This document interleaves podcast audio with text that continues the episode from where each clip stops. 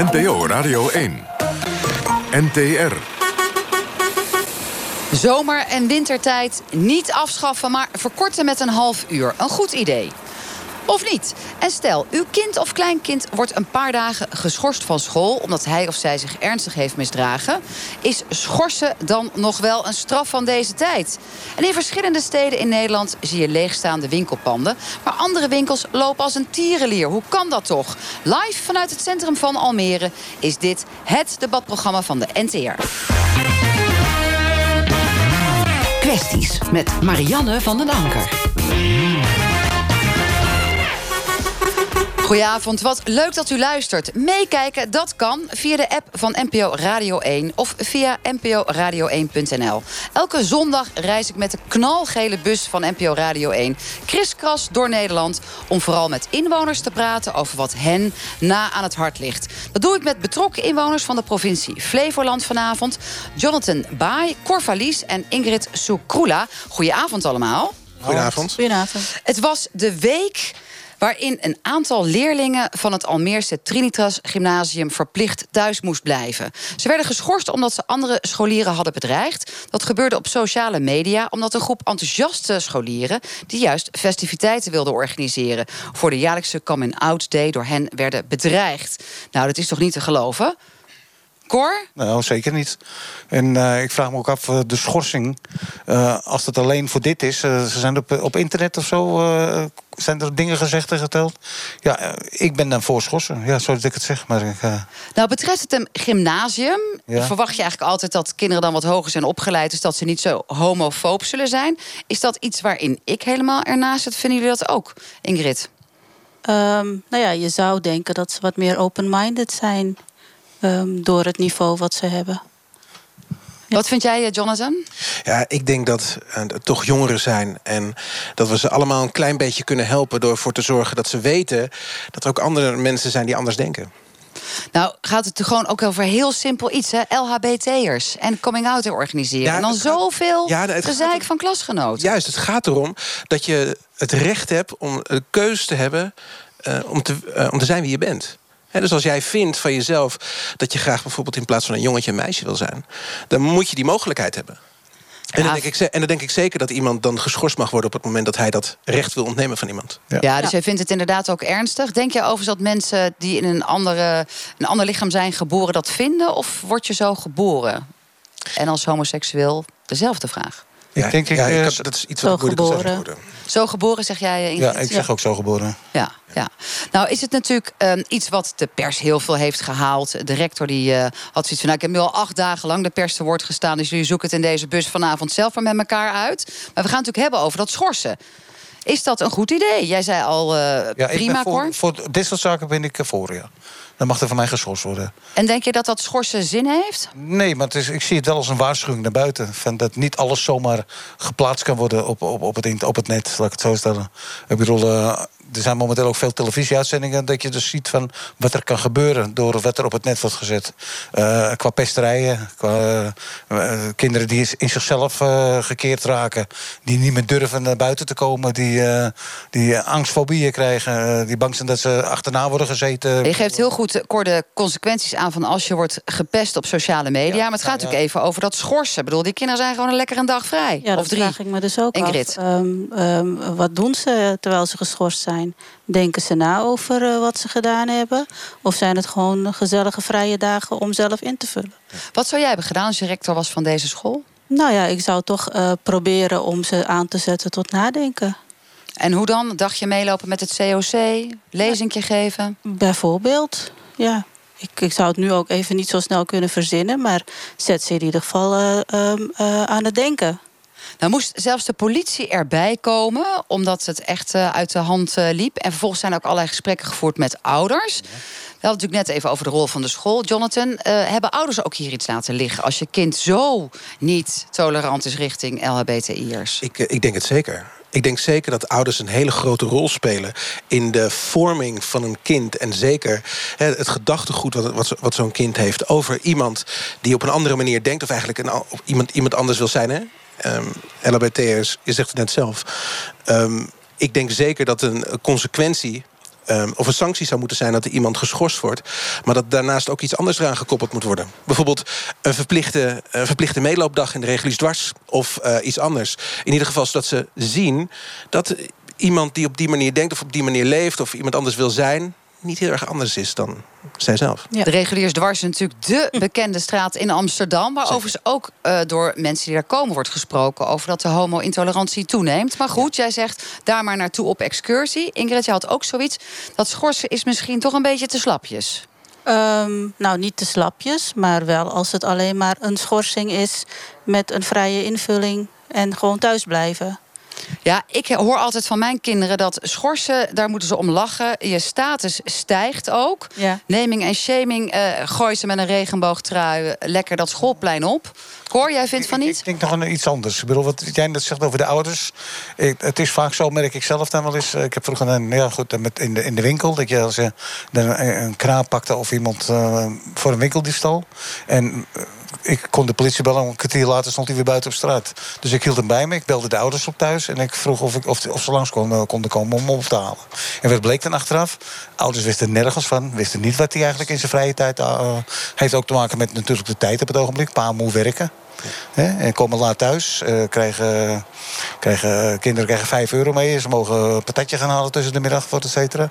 Dus ik denk als je dan schorst en je houdt de ouders erbij, dat je dan een stap verder bent. En dat er dan, dat er dan anders wordt gereageerd. Ook maar thuis. Denk je echt dat er met schorsen thuis zwaardere sancties volgen? Nou ja, dan geef je er een pak huiswerk aan mee. Dan zorg dat het klaar moet komen. Ja. Maar het, het geeft wel een, een... Helemaal niets doen is natuurlijk, uh, is, is natuurlijk ook niet een uh, goed teken. Dat je als school, als school dat onder de... Nee, als je het laat de, gaan, dan zal helemaal de blauwe linie. Als je als school dat onder de mat wil houden, dan, dan klopt het ook niet natuurlijk. En dan krijgt hij ook daar commentaar op. En verplichte uh, cursussen worden natuurlijk ook tegenwoordig op al die scholen gegeven, waarbij het niet alleen gaat over seksuele voorlichting, maar ook wat voor soorten geaardheden zijn er. Juist. Is dat dan mislukt op deze school, Jonathan Baai? Is het mislukt? Ik weet het niet. Ik denk niet dat je iedereen de schuld moet geven van een kleine groep mensen die iets fout doen. Maar ik denk dat je net wel iets heel erg scherps aan, uh, aan de kaart stelt. Is dat het geen slecht idee is om die kids gewoon een regenboogtrui aan te laten trekken en papier te laten prikken op het schoolplein. Want dan is het inderdaad wat je net zelf zegt, de status gaat niet omhoog, maar gaat naar beneden. En ze moeten wel voelen wat ze hebben gedaan. Ja. Ja, ik kan me namelijk ook dan zo enorm verplaatsen in die jongeren die dan bezig waren met de organisatie van zo'n coming-out day. En dan gebeurt er zoiets, dat je op sociale media wordt afge... en vervolgens zit je wel weer met die kids op school. Jawel. En, en het blijkt toch dat uh, dat, dat uh, angstwekkend is voor een heleboel. Ik bedoel, dat is... Uh, ik heb zelf, die van mij zijn er wat ouder, maar ik heb zelf zoiets uh, van heel dichtbij meegemaakt. Die op een bepaald moment niet meer naar de school toe durft, of die, die gebracht moet worden. Met het, en had dat kort te maken met dat een van de, jouw kinderen ook er openlijk voor uitkwam dat hij of zij homoseksueel was? Ja, nou ja, die, die, uh, ik heb dan, uh, met hem, die had een probleem, laat ik het zo zeggen. Mm-hmm. Z- zag heel slecht. En werd daar eigenlijk voor, uh, dan ben je gelijk natuurlijk het, uh, ik wil niet zeggen het, het pispaaltje, laat ik het zo maar zeggen. Maar en je, toch is dat heftig wat jij zegt. Hè? Ja. Dan ben je dus gelijk, omdat je bent anders. anders maar ja. je hoort je natuurlijk dus, niet op dus die manier benaderd te worden. Allemaal, uh, je werd genomen, je werd ge, te pakken genomen. Nou, ik ben een paar keer zelf op school geweest, ik heb daarover gesproken. Ik heb voor de, en dat, dat schijnt ook al indruk gemaakt te hebben. Voor de klas uh, een gesprek gedaan. Dat ik zeg, nou, geef mij een half uur of drie kwartier. Ja, ik ben de vader. En dan ga ik een praatje maken wat ze eigenlijk iemand aandoen die op dat moment dus niet meer naar school toe durft. Of die zegt van, ik wil, breng me maar en haal me maar, want dan ben ik veilig. Ah, wat, nou, het is, wat dapper dat je dat hebt gedaan, Cor. Ja, ja, goed, maar dat gebeurt tegenwoordig. En iets anders dan dat je zei, mijn handen jeukt. Ik dacht, ik uh, ram erop los. Ja, want dat kan je als ouder ook nog wel eens overwegen om je kind te beschermen. Ja, maar dan ga je natuurlijk een stap te ver. Dat, is, dat, dat heb ik ook van dichtbij mijn wereld, in mijn winkel meegemaakt. Dat ik op een bepaald moment bedreigd ben in de stad. Omdat je dan een, een poster aan je raam hebt hangen. En van een bepaalde politieke partij. En dat ze dus zeggen van, we gooien je ruit erin. En welke politieke partij was dat? Ja, dat, dat, dat, nou, daar ben ik dus zelfs mee. Uh, dat, dat, die tijd bedoel ik met rondom tien. Dat ja. kwam dus toen uh, voort met, uh, met de P V V. Ja. Die ja. kwam op de opzetten hier in Almere. En, uh, en ik had dus een andere, een andere vorm van, uh, van uh, een poster aan mijn raam hangen. En, ja, en dan, ze zitten hier nog steeds wel in de gemeenteraad, uh, toch? Ja, natuurlijk. Ja, ja. Ze zijn heel groot. Ja. Zijn. Ze, ze zijn, zijn best wel groot hier in Almere. Um, maar ik denk dat ze van bepaalde standpunten van die ze vroeger hadden toen ze aankwamen, onmiddellijk dus nu zijn afgestapt, laat ik het zo zeggen. Ja, dat is natuurlijk een ander verhaal. Ik wil nog één reactie even hebben van uh, Hassan Buyatui. Jij zit hier in de gemeenteraad. Is het bij jullie besproken ook, deze actie uh, van die uh, leerlingen die anderen hebben bedreigd in het kader van de Coming Out Day op het gymnasium? Ik zit inderdaad in de gemeenteraad. Um... Uh, maar ik ben ook uh, leerkracht. Ik sta ook voor de klas. Dat is zo met die raadsleden. Je kan er niet van rondkomen. Je hebt een hoofdjob en een bijjob. Wat is voor jou ja. trouwens de hoofdjob? Is dat leerkracht nee, zijn? Dat, dat is uh, docent zijn. Ja. Want uh, raadslid is eigenlijk uh, voor een termijn van vier jaar... en daarna ja. is dat weer aan de kiezer. Aan de kiezer. Uh, nee, het is niet zodanig besproken in een, uh, zeg maar in een bespreking... maar er zijn er schriftelijke vragen ingediend. Dus het is uh, nu aan het college om te reageren... En trouwens, als ik mag reageren... Ik ja, graag ook op of jij als leerkracht wellicht ook schorsen een goede maatregel vindt. Uh, dat is heel lastig. Het is altijd aan de school om die afweging te maken. Dat doet niet één iemand, zeg maar, directeur of dat gaat... Ja, maar niet zo slap. Gewoon in algemene zin. Heeft het nou zin om kids te schorsen die ver over de schreef zijn gegaan? Zeker. Hiermee geef je een duidelijke signaal dat zo'n kind of zo'n groep leerlingen... draait niet mee met het religieuze programma. Moet eerst dit uitgesproken worden. Moet heel duidelijk voor iedereen wat hier aan de hand is. Uh, waarom is dat niet goed? Wat is dan de gewenste situatie? Daar komen gesprekken erbij. Naar mijn weten heeft de school dat heel goed opgepakt. Dus complimenten. Maar ook complimenten aan de politie die er meteen even bovenop zat. Uh, aan de gemeente. Ons stadsbestuur die heeft adequaat gereageerd. Dus jij zegt een uh, voorbeeldje hier in Almere hoe het is opgelost. Dat is zeker. Ik heb dat niet eerder meegemaakt in Almere niet, maar ook niet buiten Almere. Maar zoals dat nu gegaan, ik kan bijna zeggen uh, geluk bij ongeluk. Want op deze manier kan je een bepaalde gesprek in de stad A... met elkaar aangaan, met de hoop dat er die participatie... Uh, uh, want het is een proces, participatieproces op gang komt. Nou, mooi toegelicht. Bijna een exportproduct van Almere, deze aanpak voor de Coming Out Day. We gaan uh, over wat anders praten. Kwesties met Marianne van den Anker. De kwestie wintertijd. Ja, ja, morgen begint het dan officieel de herfst. Als we hier uit de bus stappen, dan voel je eigenlijk al wel een klein beetje... dat het herfst aan het worden is. Maar volgende week gaat ook nog eens een keer de wintertijd formeel in. Verheugen jullie erop? Herfst, Ingrid? Mm, op herfst, nee. En ook niet op de wintertijd. Omdat ik gewoon niet goed tegen uh, ja, donker kan. Dus ik vind het jammer dat het straks weer zo vroeg donker is. Oké, okay, andere reacties van mensen uit Flevoland. Jonathan Baai. Ik uh, kijk op tegen de kou. Ik kijk op tegen het donker wakker worden... en donker weer gaan uh, slapen in de zin van terugkomen naar huis. Maar ik kijk ook wel uit naar die warme avonden... rustig op de bank, samen met mijn vriendin. Heerlijk een uh, kopje chocolademelk met slagroom en Netflix aan. Jawel hoor. Ja, Cor, jij... Lekkere uh, tijd, de wintertijd ik, en de herfst? Ja, ik vind het heerlijk. Ik mag de winter. Ik bedoel, uh, ik hoop dat we...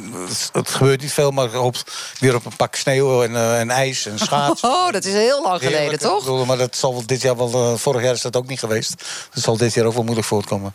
Maar ik, ik hoorde net uh, er was een, hè, een, uh, dat ze een half uur zouden proberen. Ja, ja, ja, ik weet niet of dat ja. misschien een oplossing is. Dat ze dus ja, vaste tijd nemen en een half uur... en dat is gewoon het hele jaar door laten, laten gaan. Ja, want het is natuurlijk is elke keer... weer zo dat als de klok wordt verzet... en we gaan van zomertijd naar wintertijd of andersom... dan beginnen de instanties zich te roeren... Ja. en geven ook formele instanties weer adviezen. Ja. In dit geval het R I V M en ook nog weer online. Die zeggen, nou, het moet voorgoed wintertijd blijven. Dus de tijd die we dan volgende week krijgen... als die klok een uurtje terug gaat. Want zomertijd is onder meer slecht voor het hart... want het verhoogt de risico's op een hartaanval. Ja. Vind je dat een overtuigend argument, Cor? Nee, voor mij niet. Ik bedoel, dat zou misschien onderzocht moeten worden. En als hun zeggen dat het zo is, zal het misschien al in, inmiddels onderzocht zijn. Maar ik vraag mij af, ik bedoel... Uh... Nee, ik denk alleen dat er toch wel... Er zijn veel mensen die hebben moeite met opstaan. Die hebben wel moeite met naar bed gaan of blijven te lang hangen. Nou, we horen net dat Ingrid uh, Soekroela natuurlijk ja, ook zeggen... ik heb er echt last van. Ja, last van ja. Nou, zou jij echt geholpen zijn als we helemaal in die wintertijd zouden gaan? Want jij zei zelf, dat vind ik een verschrikkelijke tijd. Maar dan gaat het in ieder geval nog over één tijd. En nu wisselen we elke keer. Nou ja, ik vind die wisseling ook wel eigenlijk iets hebben. Hè? Dan is er uh, de ene keer een uurtje langer... en de andere keer een uurtje korter. En uh, nou ja, dat heeft ook wel wat. Dus ik ben daar niet bij geholpen. Ik heb sowieso al snel um, last van als het wat donkerder is. Dus dat kan ook op een, um, een, uh, een zomerdag... waarop het de hele dag regent. Dus dat geldt voor mij. Maar heb jij het zo in die mate dat je ook kunt spreken... van dat je er echt een beetje depressiever van wordt? Ja. Ja. En ga je dan ook naar zo'n speciale lamp? Nee, dat dan weer niet, omdat het mijn hele leven al zo is. Dus ik ben er inmiddels wel aan gewend. Tough girl. Jonathan Baai, jij zei, uh, nou, ik vind het in ieder geval wel lekker aan die herfstavonden... gewoon met mijn vriendinnetje op de bank. Lekker kroelen en, uh, en wat kijken. Ja. Um, heb jij... behoefte aan die afwisseling, zeg je, kom, we doen er gewoon één tijd? Nou ja, kijk, in de eerste instantie wat mij ooit is verteld... is dat we juist het verschil tussen winter- en zomertijd hebben...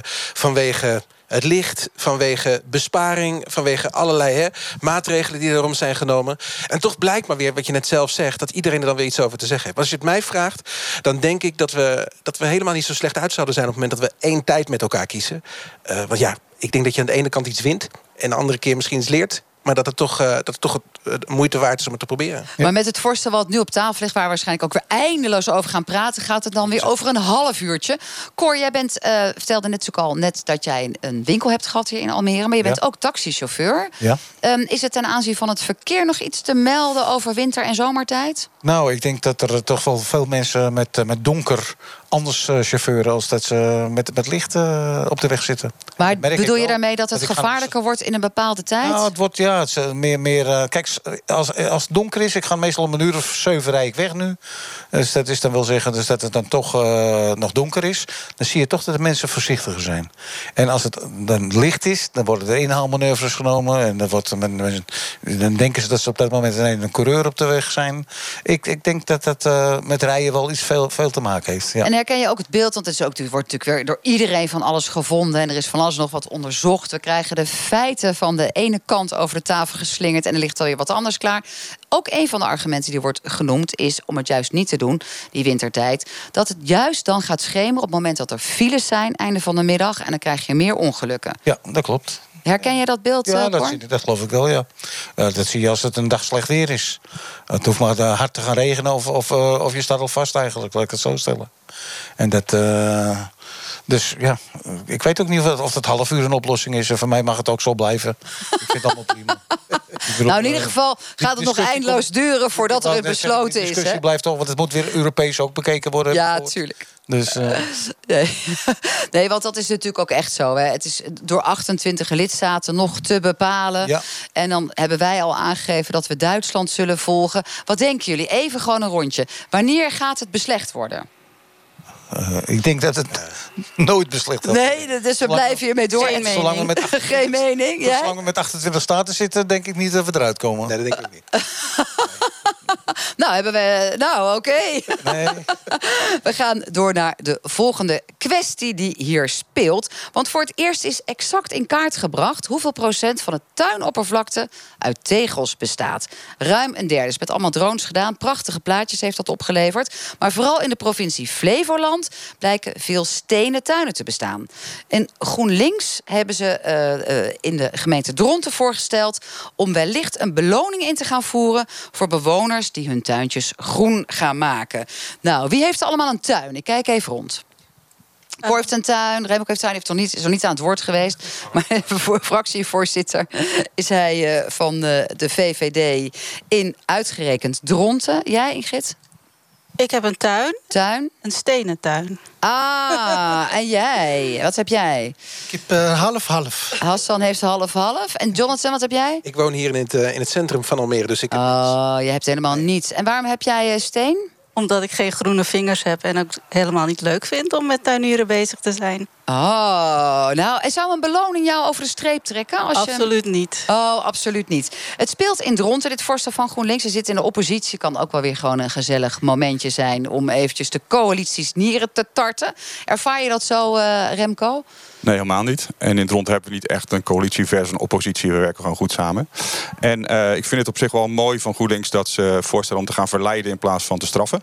Dus geen belasting, maar een, een verleidingsbonus. Dat uh, klinkt altijd goed. Alleen ja, we gaan natuurlijk graag in gesprek om te kijken... hoe we dat gaan financieren, et cetera. Maar uh, in de basis uh, klinkt het wel uh, positief. En welke maatschappelijke... Uh... bijdrage gaat het dan leveren als die tuintjes straks allemaal groener zijn? Nou ja, het is veel beter voor onze waterhuishouding. Hè. Het gevaar dat er allemaal raar dingen gebeuren, dat uh, neemt af. Het is ook veel beter voor alle diersoorten. Ik heb zelf ook uh, bijna alleen maar uh, gras in mijn tuin en uh, alleen een paar steden om een stoel op te zetten. En uh, dan zie ik ook heel veel dieren. En andere mensen hebben dat natuurlijk veel minder. Um, dus uh, ja, alleen daardoor diersoorten, waterhuishouding... heeft allerlei voordelen. Jij ziet alleen maar voordelen. Nou, en heb je het ook die kaart gezien? Was je geschrokken dat het in Flevoland zo betegeld is? Uh, ja, maar misschien komt dat omdat de rest zo groen is. Misschien zijn we wel zo groen in Flevoland... dat waar we zelf over gaan, denken we... nou, dan doen we daar een keer stenen. Zou dat zo kunnen zijn, ja, Cor? Dat Cor klopt, wel, wat je zegt. Ja, ik denk dat dat... Uh, en veel mensen, net wat ze zegt... Uh, geen groene, of ge, geen groene vingers hebben. En te luisteren om, uh, om daar veel werk aan te besteden. En, want het is toch... Uh, kijk maar in Almere, heel veel... gezinnen die met beide werken. Dus dat, die eigenlijk geen zin hebben om zondags uh, op een knieën door de tuin heen. Nee, en Jonathan zit ook uh, liever s'avonds met zijn vriendin op de bank. Heb jij groene ja, vingers zeker. Eigenlijk, Jonathan? Het, het is al gebeurd hè, in Almere. Wat is er dat, gebeurd? Dan kon je bij een bepaald tuin, tuincentrum hier in Almere... kon je een tegel inleveren. En dan krijg je een boompje voor terug. Dan krijg je een plant of een, of een uh, struik voor terug. Nou, Ingrid heeft die en... gemist, hoor, die actie. Maar we ja, gaan zo nee, maar... vragen hoe dat waar kunnen alleen, alleen, verleiden. Ze krijgen zoveel tegels dat ze niet meer wisten waar ze ze laten moesten. Want het heeft, dat sloeg wel ontzettend goed aan. Ja, dat sloeg slaan. Ik heb, um, ik heb geen groene vingers. Maar um, ik denk wel dat er een, ook een andere oplossing is. Een soort van middenweg. Ik bedoel, we hebben toch ook ooit uh, het mooie asfalt Zoab... hebben we toch uh, ontwikkeld om ervoor te zorgen... dat, dat het is ook alweer die afkorting. Zeer... Uh, open, oh ja. Open asfaltbeton. Beton, dat was ja. het inderdaad, ja. En dat hebben we toen ook ontwikkeld om ervoor te zorgen... dat al het water, zeg maar, ja, eigenlijk weg, weg, ja, weg zou gaan van de weg. Ik bedoel, dat moet toch ook makkelijk een oplossing voor zijn. Maar zeg jij daarmee dat Ingrid dan zo op in de tuin mag leggen... en dat dat dan beter is? nou, ik denk, ik denk dat het een hele mooie kans is voor een van de universiteiten... om een steensoort te ontwikkelen waarbij je dat gewoon kunt doen in de tuin... zonder dat je ineens... Maar waarom hou je zo vast aan die stenen, man? Je ja, kan nee. toch ook een grastapijtje uitrollen? Een grastapijt. Nou ja... Nou ja ik denk dat je moet kijken naar het probleem wat er geschetst wordt. Het probleem dat geschetst wordt is dat op het moment dat je steen in de tuin neerlegt... dat je dan allerlei problemen creëert, om het zo maar te zeggen. Nou ja, Sommige ze zijn net toegelicht. Het is gewoon... Uh, uh, ja, he, het, hoeveel? Ja, waterhuishouding, afwatering. Het wordt veel te warm allemaal, dus dat helpt ook als het groen is. Precies, maar er zijn ook heel veel mensen die heel graag een stenen, een stenen perkje willen hebben in hun, uh, in hun tuin. Uh, hoe mooi is het dan op het moment dat daar een oplossing voor komt... zodat het water gewoon netjes af... Ja, ja dan begint het waarschijnlijk ook al dat er iets moet worden bedacht voor Remco... zodat zijn stoeltjes niet wegzakken in dat gras. Inderdaad, want dan kan hij die tegels er ook uithalen. Maar een pleidooi voor meer asfalt, dat spreekt me wel aan als V V D natuurlijk. maar niet in de tuin van Ingrid. We gaan snel naar jou, want jij bent nog niet om, hè? Je hebt nee, hoor, niet meegedaan in die actie. Nee. Je hebt er nog geen tegel uitgehaald. Nee, nee, nee. Dus ja, de, ik erger me aan het onkruid wat er tussendoor groeit. Maar gelukkig is dat nu aan het verdorren. Dus dan kan ik het makkelijker eruit trekken. En uh, ja, verder heb ik echt geen behoefte aan groen. Ik heb daar gewoon geen tijd voor. Maar het is maatschappelijk gezien hartstikke onverantwoord wat jij doet. Want je zorgt ervoor dat de aarde mee opwarmt. Ja. En door jouw stenen ja. hebben we ook helemaal niet meer een watervoorziening. Oh jeetje, ja, daar was ik me niet van bewust nog. Dus misschien zet het me aan tot nadenken. Zou jij door zo'n verleiding, ik heb het al eerder gevraagd, ja. van, in, van Dronten... het toch niet op de een of andere manier te verleiden zijn? Als je er misschien ook nog een tuinmannetje bij krijgt? Nee. Gewoon niet? Nee. Nou is het natuurlijk ook zo, jij zei al uh, vanuit Dronten... en vanuit jouw V V D-rol als fractievoorzitter uh, daar, Remco. Ik vind het een interessant voorstel. We werken ook samen met GroenLinks. Verleiden is beter. Maar gewoon straffen, verbieden. Gewoon klaar met die stenen tuins. Je kan precies zien met die drones waar het is. Gewoon een verbod op, op tuinen met steen. Remco de Maaier. Nee, dat werkt niet. Straffen werkt niet. Dan gaan mensen iets verzinnen waardoor het toch net iets anders is en toch slecht. En uh, mensen die uh, moet je niet straffen. Mensen vinden het veel fijner om iets te doen vanuit de positieve uh, insteek. Dat geloof ik niet. Hmm, had ik jou net even aan het woord moeten laten met dat schorsen van dat van het gymnasium. Ja, daar had ik een ander plan gehad. Oh, had je een ander? Daar moesten ze wel stevig worden gestraft. Of... Nee, ik had ze die groene trui voor jou laten breien. Het is ook wel heel mooi, ja. Jonathan, een verbod op stenen tuintjes? En, als het echt schade aanricht, ja. Als je het gaat belonen, kost het geld. Oh, je denkt vanuit de staatskas. Maar zou dat echt ik denk helpen? Niet, ik denk niet vanuit de staatskas. Ik denk vanuit... Uh, op het moment dat je geld geeft aan mensen om hun tuin op te knappen... wat niet in de openbare ruimte ligt... Um, dat er minder geld naar, uh, naar andere zaken toe kan gaan. Is waar, maar het gaat dus wel heel erg weg van Ingrid... die gewoon zegt, ik kies hiervoor. Het is mijn tuin. Ik leg hem gewoon vol met stenen. Ja. Ja. Zou jij zo'n verbod zien zitten? Ben jij natuurlijk meteen zelf het sjaakje? Um... Nou ja, nee, want ik zou uh, me er niets van aantrekken. Ja, maar ze komen langs, hè? De steden, ja. de stedenpolitie steden komt langs. Oh my god, ja. Ja, maar ik denk niet, dat, ik denk niet dat je er wat aan kunt doen. Want het is je eigen grond, het is je eigen... Uh, als het huis gekocht zou zijn, dan is het je eigen, eigen straatje, laat ik het zo maar zeggen. En dan kunnen ze bij je langskomen wat je wil. Maar ik zou geen stuiver betalen.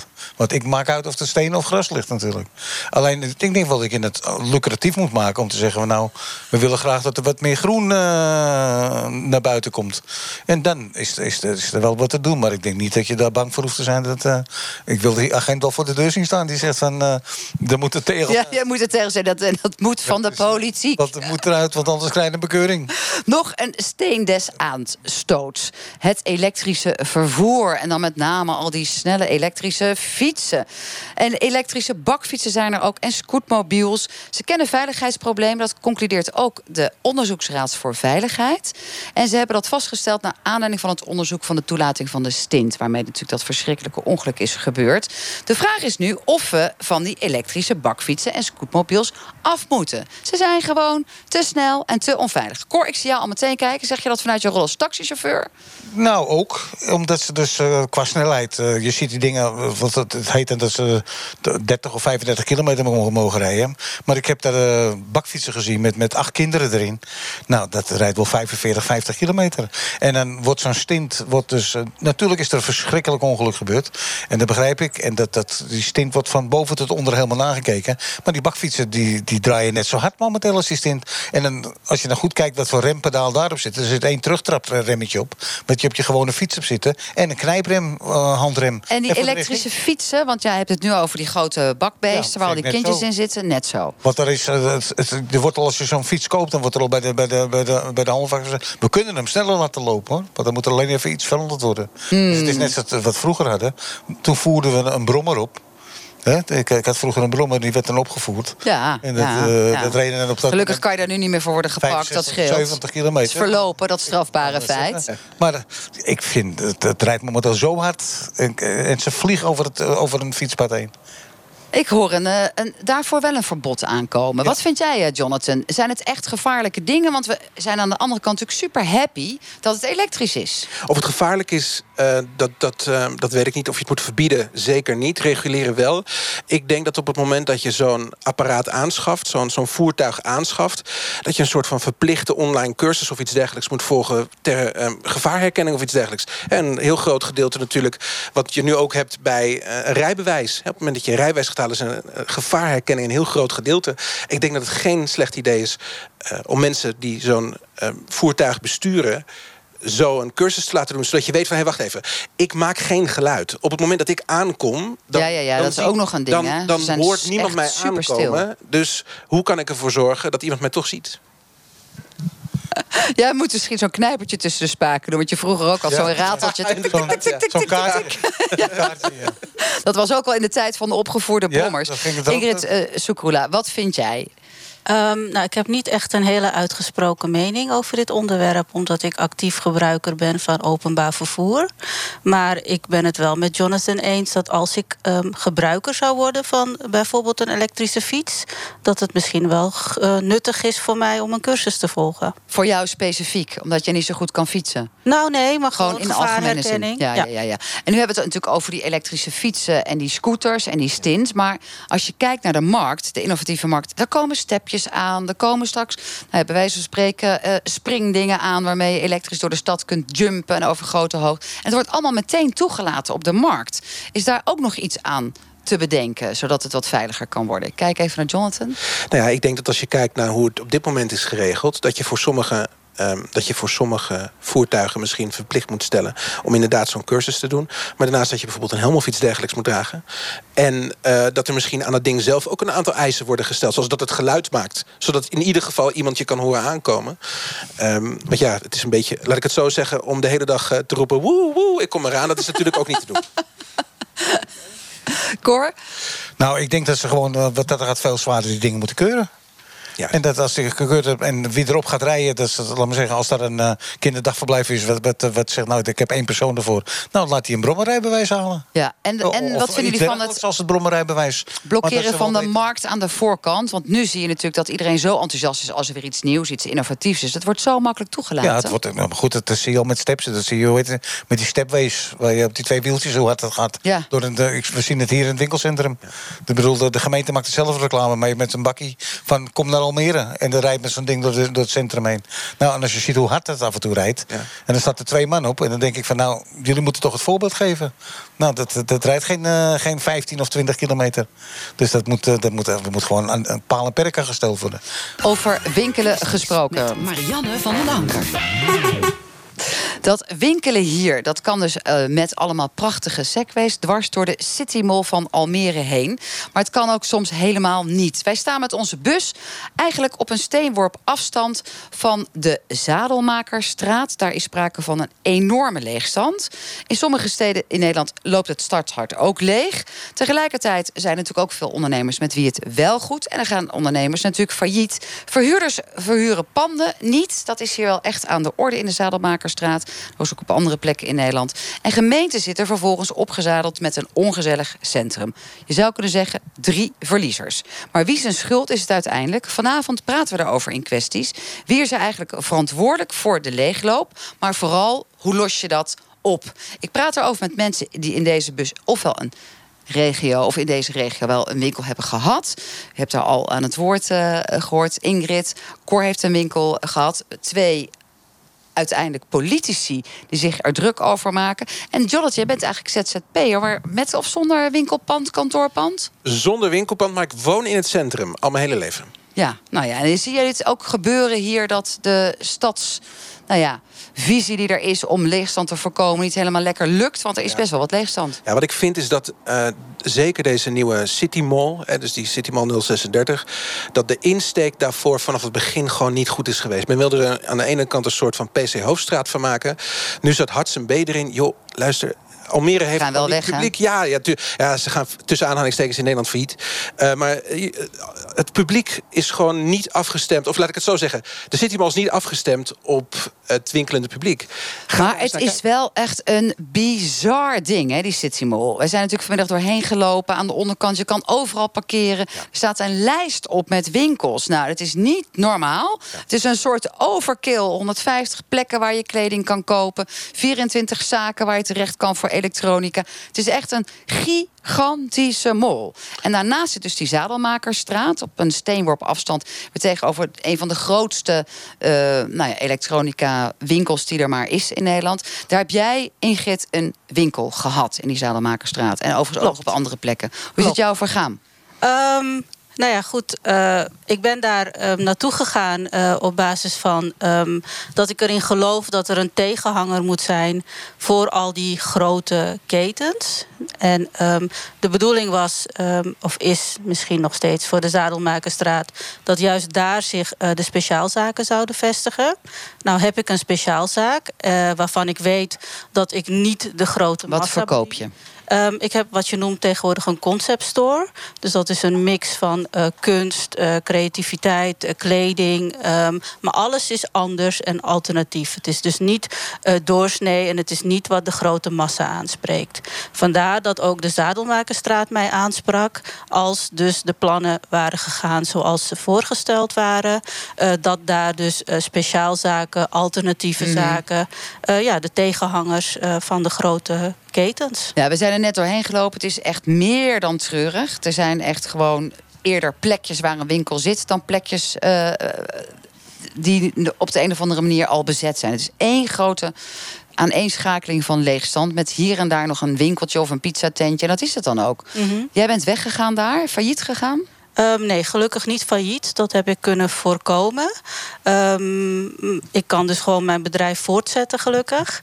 Uh, daar heb ik op ingezet. Maar ik ben er niet um, um, uh, op vooruit gegaan. En uh, ja, ik zal weer helemaal van onderaf aan moeten opbouwen. Voel jij je belazerd? Want je zei, uh, er lagen prachtige plannen en dat bleek niet te kloppen. de huurprijs was misschien ook net een tikkeltje te hoog. Mm-hmm. uh, belazerd vind ik niet het juiste woord. Omdat um, ja, ik heb er zelf voor gekozen. Op basis van de voorstelling wel die er was. Maar ik geloofde er ook echt in. Ik geloofde ook echt dat ik mee wilde werken aan het verschil maken. En dat ben ik nu al een aantal jaren aan het doen in het centrum. Als die vreemde eend tussen alle anderen. Um, maar ja, ik, ik, um, ja dat, dat geloof dat is nu een beetje weg voor het centrum. En wat ging er exact mis? Um, er was uh, te weinig traffic, sowieso. Te weinig um, winkelend publiek in dat gebied. Ja, maar je kan het ook echt niet vinden trouwens, by the way. Ja, nou ja, goed, uh, dat klopt. Dat hoorde ik ook regelmatig van klanten. Van, goh, ik wist niet dat hier ook nog winkels waren. Of, goh, ik wist niet dat jij hier zat. Dus ja, het is... Um, Oké, okay, te weinig traffic is één. Twee? Ja. Um, in verhouding tot de uh, te weinig traffic uh, was de huur te hoog. Wat betaalde jij? Um, tweeduizend euro per maand. Uh, mm-hmm. Inmiddels eenentwintighonderd euro per maand met de huursverhoging. Voor honderd vierkante meter, of nee, zesennegentig vierkante meter. Ja, ja. Oké, okay, dat is fors. Ja. tweehonderdtwintig, tweehonderddertig euro in de maand. Ja, klopt. Ja. Per meter. Ja. Per vierkante meter. En dan zit je ja. op de Zadelmakersstraat. Ja, ja, klopt. De Zadelmakersstraat is de eerste straat van Almere geweest, hè? Ja, vroeger Ooit, ja. was dat vroeger. natuurlijk een ja. prachtige straat. Dus, dus de Zadelmakersstraat is gewoon... Ja, ik, ik heb zelf met, bij elkaar drieëntwintig jaar gewinkeld in Almere. Zadelmakersstraat is gewoon in de steek gelaten door de gemeente. Ja, want dat wil ik dan ook van jou nog weten, Ingrid. Ja. Geef jij de gemeente de schuld? Geef je jezelf de schuld? Geef je de verhuurder de schuld? Um... Ik geef um, alle drie de partijen de schuld. Dus ik heb in eerste instantie naar mezelf gekeken. Van, um, heb ik de juiste keuze gemaakt? Wat heb ik um, nagelaten of wat heb ik gedaan? Um, maar ik ben wel ook constant uh, blijven zeggen... dat de verhuurder en ook de gemeente steken hebben laten vallen. Want um, voorst- in die voorstelling hebben ze gewoon dingen nagelaten. Gewoon simpele dingen als dat er een, een landmark zou komen um, uh, vlakbij. Mm-hmm. Waardoor het misschien wat zichtbaarder was voor het publiek wat aan deze kant winkelt. Nou ja, dat is volgens mij in mijn...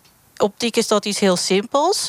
Al zet je er zo'n uh, windpop neer of zo. Uh, maar goed, uh, dat, dat hebben ze nagelaten. Dus ja, uh, beide partijen hebben ook steken laten vallen. En de verhuurder wat, wat jou betreft ook, want de huur was te hoog.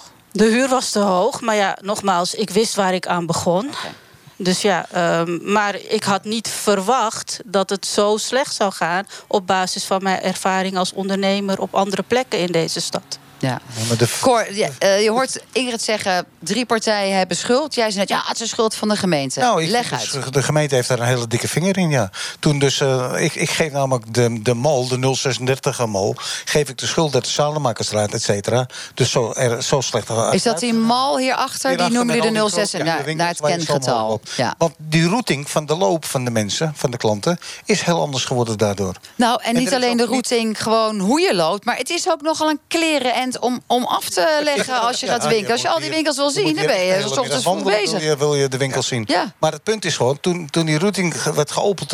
was er niet beter als die mol. Dus toen werd de Zadelmakersstraat, et cetera... en het, la- het eerste en het laatste stuk dat erbij kwam eigenlijk. Dat ging... Uh, en toen werd er een, een, een goeddoener gedaan. Toen werd er, nou, de, de me- ik, ik noem er geen, geen merken op, maar... dan komt de grote elektronicazaak komt erbij. Ja. En dat zal mensen naar jullie kant op trekken. Nee, want die lopen via de andere kant naar binnen toe. Dus er komt geen... Er komt echt geen sterveling meer, meer extra door de, door de zaal. Nou, ben je zelf ook uh, ondernemer geweest? Inmiddels ja. ben je taxichauffeur. Ben je blij dat je bent gestopt met de winkel en nu gewoon lekker uh, rondrijdt? Ik had misschien nog wel door willen gaan. Ook, maar dat kwam dus ook bij mij neer op de huur. Laat ik het zo zeggen. Ik zat op een huur waarop een accountant op een bepaald moment zei... je bent drie weken in de maand bezig voor, uh, voor de huur... en uh, de laatste week ben je voor jezelf bezig. En ik kon stoppen, dus ik ben gestopt. En ik ben, doe de taxiwerk gewoon voor omdat ik uh, dat ontzettend leuk vind. Ik rijd dus wat dat er gaat dus uh, eigenlijk gehandicapte kinderen. En dat vind ik gewoon heel dankbaar werk om nu nog te doen. En je hebt een zekere inkomen dan toen nou, je nog... Nou, dat is niet echt een inkomen. Ik ben zeventig inmiddels, dus ik bedoel... Uh, ik heb mijn oude, ik vind het wel prima en ik heb nog wel wat... Uh... Maar uh, de andere kant is dat de winkels die er nu zitten... blijf ik zeggen, wordt totaal in de steek gelaten. Er is helemaal niets, er wordt niets georganiseerd. En dan wordt er een, een braderietje één keer in het jaar of, uh, gedaan... voorjaars- of najaarsbraderie. En als je ziet wat er staat... Er, er, staan daar, er zijn daar ook veel kledingzaakjes bij... En ook veel van, van, van, van uh, allochtonen qua kleding. En wat zitten ze er neer? Stallen met allemaal allochtone kleding. Dus die jongens hebben nog een dubbel een concurrent voor de deur staan. Mm, of ze, of ja. ze moeten een stal zelf nemen. En dan zegt ze, ja, dan kost een stal vijftig euro. Dus maar in de steek gelaten door, door, door, de gemeente, door de gemeente. Dus we gaan straks verder praten over de uh, situatie in Almere. Eerst nog eventjes een rondje naar uitstapje naar Dronten. Want heb jij het beeld dat het in Dronten ook zo is? We spreken nu over één specifieke straat. Voor half Nederland geldt het. Hè? Die stadsharten lopen leeg. Ontzettend moeilijk om die panden allemaal weer bezet te krijgen. Is dat ook zo in Dronten? Vraag ik Remco de Maaier, fractievoorzitter van de V V D. Ja, zeker. Ik bedoel, als je kijkt naar het aantal winkelvierkante meters, staan bij ons vijftien procent daarvan leeg. En dat is uh, stevig boven het land gemiddeld. Dus we hebben echt een vraagstuk. En op zich is wel interessant deze discussie. Want ja, wij kijken best wel uh, vol bewondering naar onze grote zus Almere. Met de De beste binnenstad van uh, Nederland. Dus uh, we hadden het idee van, ja, hier kan je leren hoe je dat probleem kunt tackelen. Uh, maar misschien ligt het ingewikkelder. En, uh, maar wij hebben precies dezelfde vraagstuk als hier natuurlijk met, uh, met leegstand. En uh, ja, we hebben begin van dit jaar um, uh, vanuit de samenwerking, dus de, de vastgoedeigenaren, de winkeliers en de gemeente. Want ik denk uiteindelijk niemand wil zo'n situatie hebben. Uh, dus hè, als je het hebt over schuld, ik denk meer wie is verantwoordelijk en uh, wat kun je met elkaar doen, want niemand wil het hebben. Is er een visie opgesteld van hoe gaan we dit tackelen? En dat is op zich wel een grote lijnenvisie. En later dit jaar, rond de jaarwisseling verwacht ik ze, uh, komen de concrete actieplannen. Die door die drie partijen, de vastgoedeigenaar, de gemeente en de winkeliers zijn opgesteld. En uh, nou ja, ik heb goede hoop dat dat uh, wat gaat brengen. Hmm, nou, we komen direct nog over oplossingen te spreken. En ik hoor jullie allemaal alweer denken en raten. Nou, dat moet je samen met de gemeente doen en de ondernemers en de verhuurders. We gaan eerst even naar de politiek. Hassan uh, Buyatui, jij bent hier in Almere fractievoorzitter van je eigen club, van je eigen stoel. Vorige periode zat jij in de coalitie, toch? Ik heb je inderdaad vorige periode in de coalitie gezeten. En nu zit je in de oppositie. Sinds um, afgelopen maart uh, mag ja, het zo gezien worden, inderdaad. Jij maakt je enorm druk over die Zadelmakersstraat. Waarom eigenlijk? Nou, laat ik uh, eerst even nog een aantal uh, punten aankaarten. Uh, ik heb in ieder geval geconstateerd dat de winkelstraten uh, uh, die wij in de jaren tachtig, negentig... hadden, um, die bestaan niet meer. Dus we merken dat heel veel mensen gebruik maken van internet. Online kan je van alles en nog wat bestellen. Nou, dat is een feit. Wordt er altijd rekening mee gehouden. Probeer ik nou even nog uh, te geven richting de ondernemers. Maar als je kijkt naar het centrum van Almere, er is eigenlijk iets geks aan de hand. Want sinds tweeduizend zes, toen de stadshart erbij kwam, zijn er opeens zestig extra winkels erbij gekomen. Dus er is heel veel aanbod. Terwijl eigenlijk dat bedoeld was voor een stad met ruim driehonderdvijftigduizend inwoners. We ja. zitten op dit moment maar net... Dat heb je niet, je zit op tweehonderdtien. Ja. Dus er is hier sprake van een overkill. Dan kan je toch ook gewoon bedenken als raad zit, joh, weet je, dan gaan we die Zadelmakersstraat gewoon, die valt toch niet meer te redden. Dan heffen we dat gewoon op. Dan gaan we toch gewoon geen energie meer insteken. Nee, we hebben het anders bedacht. In tweeduizend twaalf hadden we zoiets van, we gaan werken met pleinen. En die pleinen die zijn er uiteindelijk in de vorm van een doorlopende acht. Dus je hebt een plein, uh, Centraal Station, plein bij stad, uh, Stadhuisplein, een plein uh, bij Grote Markt, uh, Passages ook een plein, hier uh, ook een plein. Dus men had het idee van dat als het publiek uh, uitgelokt is... En wie is men? Nee, wij toen in tweeduizend twaalf. En wij, is dat die coalitie, gemeente samen met... Het zijn er partners die samenwerken. Okay. Dit is okay. gemeente, dat zijn eigenaren, verhuurders, dat is uh, uh, vereniging, ondernemersvereniging. En dus jullie hadden dat plan en er is nu niks meer van over? Ik probeer een beetje te kijken waar het nee, einde van jouw nou, zin naartoe gaat. Dat is waarschijnlijk achterhaald. Dat hoor ik laatste afgelopen donderdag uh, min of meer uit monden van de portefeuillehouder van het college. Maar terug op de passages, op de Zadelmakersstraat. We hebben het zo vijf jaar geleden ook in de raad besproken. En de uh, laatste jaren hoorde ik zelf weinig erover. Ga ik ervan uit dat het goed... Nou, er staat er al een pand op de hoek vijf jaar leeg, begrepen wij. Toen wij vanmiddag even met wat mensen hebben gesproken. Dat moet u zijn opgevallen. Ja. Bent u het eens met... Kijk, Ingrid zegt, ik had het voor een deel, kan ik het mezelf verwijten. Maar ik verwijt het ook de gemeente en de verhuurder. Bent u het daarmee eens? Zeker, zonder enig uh, probleem. Want in het begin, toen ik benaderd werd door één, twee, drie... ik dacht, we gaan even kijken wat er aan de hand is. Toen zijn er meer ondernemers geworden. Volgens mij sprak ik bij elkaar twaalf of meer ondernemers. En kwam ik tot de conclusie dat het inderdaad, wat er net ook uh, gezegd werd... zowel de gemeente als de verhuurders of de eigenaren... die hebben steken laten vallen. Want jij laat het ondernemers niet zomaar in de steek... Maar dat hebben ze weer gedaan. Tijd voor oplossingen dus. Ja, Hassan, ik geef jou even de ruimte om heel kort toe te lichten. Want je hebt twee moties ingediend voor twee oplossingen. Even heel in het kort. Ja, ik was in ieder geval zo in de veronderstelling, maar vooral omdat ik het van ondernemers hoorde. Als daar niks meer te ondernemen valt, ga gewoon die panden transformeren aan woningen. Dat zegt iedereen, bijna iedereen. Dus vooral omdat er tekort is aan sociale. Oké, okay, dat is oplossing één, gewoon woningen van maken. Ja. En oplossing twee? Tweede, uh, de constatering is dat de ondernemers, of uh, sorry, de, de, de vastgoedeigenaren of de verhuurders, die zijn niet helemaal uh, zeg maar onder de indruk als er leegstander is. Maar ze blijven even wachten tot er een, een, een, een hoger uh, prijs is voor de huur. Ik denk bij mezelf, laten we dus voor leegstand ook leegstandsbelasting gaan invoeren. Dan wil ik het college. En wat, wat moet zo'n leegstandsbelasting opleveren? Waar, waar denk je aan? Ik bedoel, per vierkante meter betaal je twintig euro of zo? Zoiets? Nou, dat, dat is denk ik een punt, een stukje uitvoering. Daar wil ik niet erover gaan. Ik wil dat onderzocht worden. Maar je wil in ieder geval dat het financieel pijn doet bij een vastgoedeigenaar, een verhuurder, als hij het leeg laat staan. Nee, maar wat ik wel wil eigenlijk bereiken is dat de, de verhuurders gestimuleerd worden snel een leeg pand even tot de huur te krijgen. Is dit een idee wat in Dronten ook zou kunnen gaan werken? Remco de Maaier, fractievoorzitter van de V V D Dronten. Nou, het zijn twee ideeën. Het eerste idee om het compacter te maken en om een stukje transformatie toe te passen, dat uh, spreekt me wel aan. Dat zou bij ons ook best wel kunnen. Is ook wel aan de orde geweest om dat te verkennen. Het tweede punt, zo'n leegstandbelasting, dat spreekt me totaal niet aan. Want uh, ja, dat heb ik al gezegd, ook met, uh, met de tuin, de versteende tuin. Ik zie dat uh, niet gaan werken. Want uh, als het zo is dat een vastgoedeigenaar niet onder de indruk is van langdurige leegstand, is die ook niet onder de indruk van belasting, denk ik. En stel nou dat je subsidies zou kunnen verlenen. Want we hoorden Ingrid zeggen, nou, het moest een zaakje worden, een straatje worden met allemaal speciaalzaakjes. Zit ik meteen te denken aan een Negenstraatje in Amsterdam. Helpt het dan ook misschien om ondernemers die dat willen subsidie te verlenen? Vastgoedeigenaar subsidie verlenen? Nee, die, die ondernemers die erin willen gaan, die het aandurven in zo'n uh, straatje wat eigenlijk gewoon uh, nou ja, niet wat, echt goed te boek staat. Wat er dan gebeurt, dat is bekend ook uit uh, het dossier de woningmarkt, met uh, huurtoeslag en hypotheekrenteaftrek. Dan wordt de vastgoedeigenaar gewoon in staat gesteld om meer te vragen dan eigenlijk de markt uh, aan kan. En dan gaat het geld gewoon naar de vastgoedeigenaar.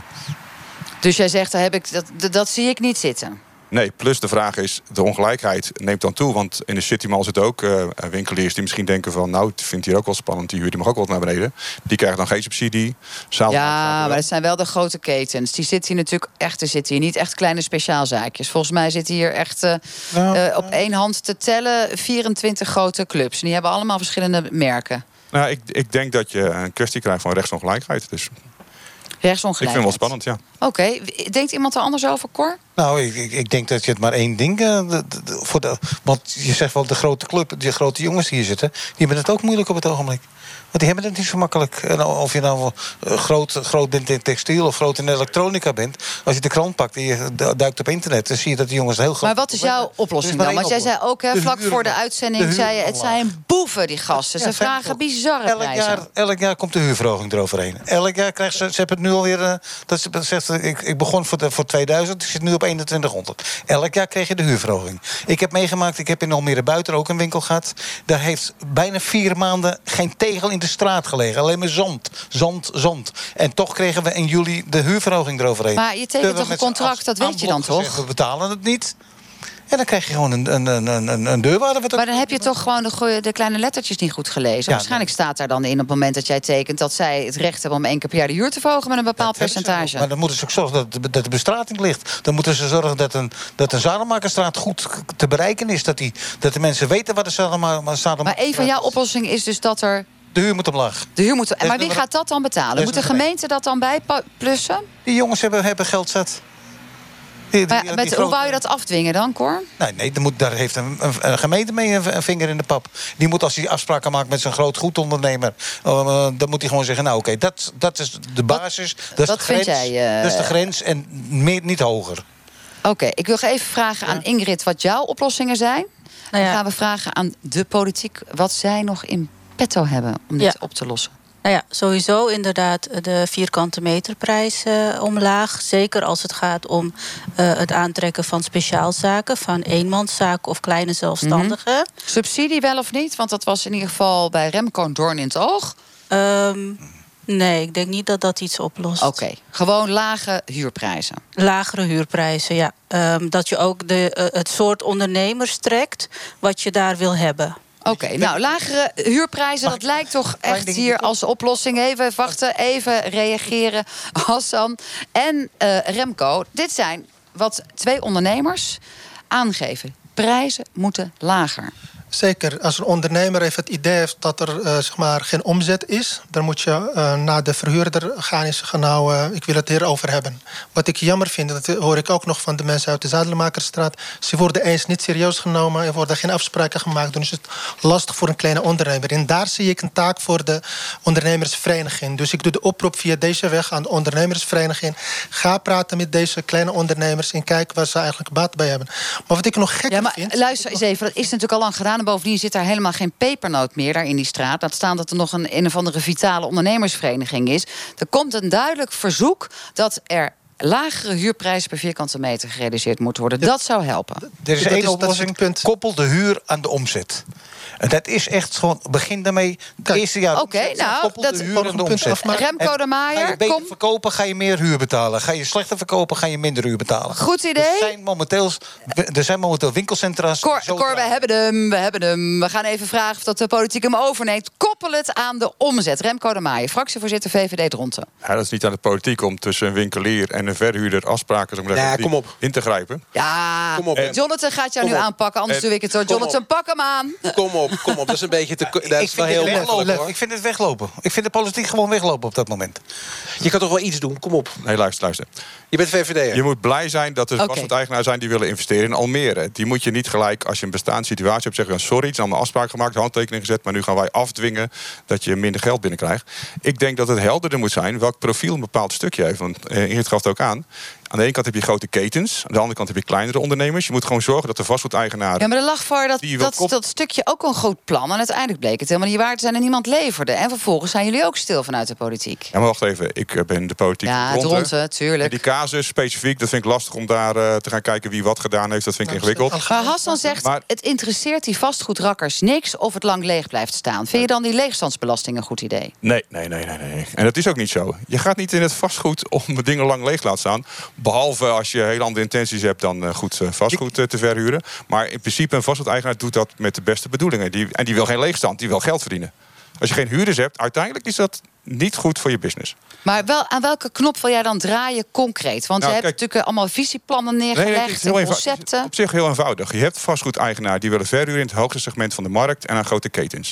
Je hebt ook vastgoedeigenaren die hebben veel meer een maatschappelijke drive. Die willen aan kleine ondernemers verhuren. Die hebben ook heel andere rendementseisen. Je moet gewoon zorgen dat als je een gedeelte van de binnenstad een ketengedeelte maakt, dan moet je een ander soort vastgoedeigenaren naartoe krijgen dan naar dat gedeelte waar jullie het over hebben. En de gemeente als vastgoedeigenaar is een idee. Er staat vijftien procent leeg. Koop het op als gemeente Dronten. Nee, ik ben er niet voor dat de gemeente gaat bemoeien met uh, marktwerking en uh, een rol gaat spelen als uh, ondernemer. Daar ben ik uh, niet voor. Typisch V V D-standpunt. Ja, kunnen sorry, we weinig maar... aan veranderen, ja. maar het is maar wel gezegd. Hassan, voor jou een van de laatste suggesties. Wat ga je doen? Nou, het belangrijkste voor mij is dat er nu uh, een situatie is ontstaan waarbij in een vrije markt, uh, waar sprake is van marktmechanismen, dus bij een aanbod, groot aanbod, zou de prijzen laag uh, moeten zijn. Dat zien wij niet bij leegstand. Dus hier zou het moeten stimuleren. Ik zeg niet afdwingen. Stimuleren, dat is een stimulans. U zou geen gebruik van willen maken. Maar ik heb een andere vraag. En dat is eigenlijk... Ja, dat gaat echt niet meer. Je mag nog zeggen wat je vindt. Bam. Nou, het belangrijkste is dat er de, uh, de, de, de huur om, omlaag moet. Dat moet echt op een of andere... En jullie gaan het als gemeente betalen? Ben je bereid om daar een potje dan voor vrij te maken? Nee, waar het nodig is gaan we samen plannen maken. Maar je gaat het niet zelf betalen. En zo eindigt het hier in een ongelooflijk mooi trio, waarbij ondernemers en de gemeente en de vastgoedeigenaren het samen zullen moeten gaan oplossen. Want leegstand is hier een probleem in Almere. Maar uiteraard ook op allerlei andere plekken, zoals we hebben gezien in Dronten, maar ook verder buiten. We gaan uh, hier afsluiten en wegrijden. Tot zover kwesties vanuit het prachtige Almere met achtentachtig pleinen en een hele grote City Mall. Dank jullie allemaal. Inwoners en politici. Hopelijk kan dit langslepende probleem worden opgelost als wij hier de volgende keer terugkomen. Radiodoc over de Dutch Design Week. N P O Radio één. Heel graag. De luisteraars. En het is een goal! Nederland leidt met één nul. Weet u wat ze zeiden, luisteraars? Kijk, leegheid het land. Er wordt in Boedapest op leven en dood gestreden om de vrijheid. De onvergetelijke luisterlijst. Op n p o radio één punt n l slash onvergetelijke luisterlijst kunt u vanaf nu uw favoriete fragmenten kiezen uit honderd jaar Nederlandse radio. Het is echt een drama. De vuurwerkfabriek is zojuist ontploft. Goedenavond, luisteraars in Nederland, in Oost en West, op zee of waar ook ter wereld. Ga naar n p o radio één punt n l slash luisterlijst en stem op je favoriete fragment uit honderd jaar radio.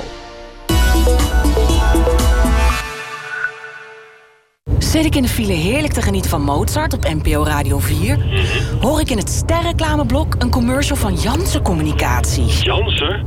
Een landelijke radiocampagne? Ja. Hoe krijgen ze dat dan voor elkaar? Ja, als ze dat nou eens naar ons communiceren. Een reclamecampagne op landelijke radio kan met Ster al vanaf tienduizend euro. Is jouw bedrijf klaar voor het grote publiek? Ga naar ster punt n l en bereik meer. Zo!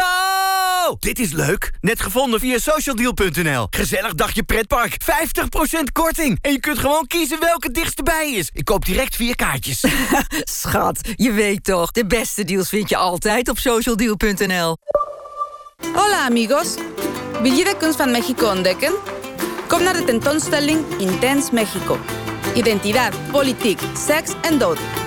Bienvenido a Cobra Museum in Amsterdam. Ook voor de leukste dierentuinen en spannendste pretparken ga je naar socialdeal punt n l.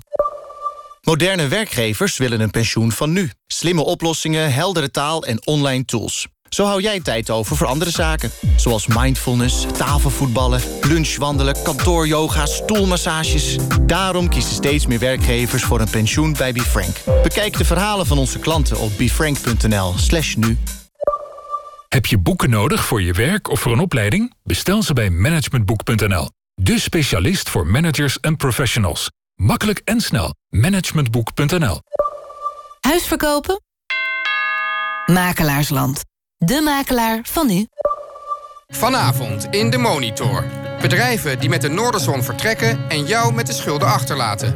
Hoe kan dat zomaar? Ik vind het gewoon verbazingwekkend dat dit kan in Nederland. Je doet je bedrijf dicht, je bent er niet meer en je loopt weg van al je verantwoordelijkheden. De Monitor om tien over half elf bij Karo en C V op N P O twee. N P O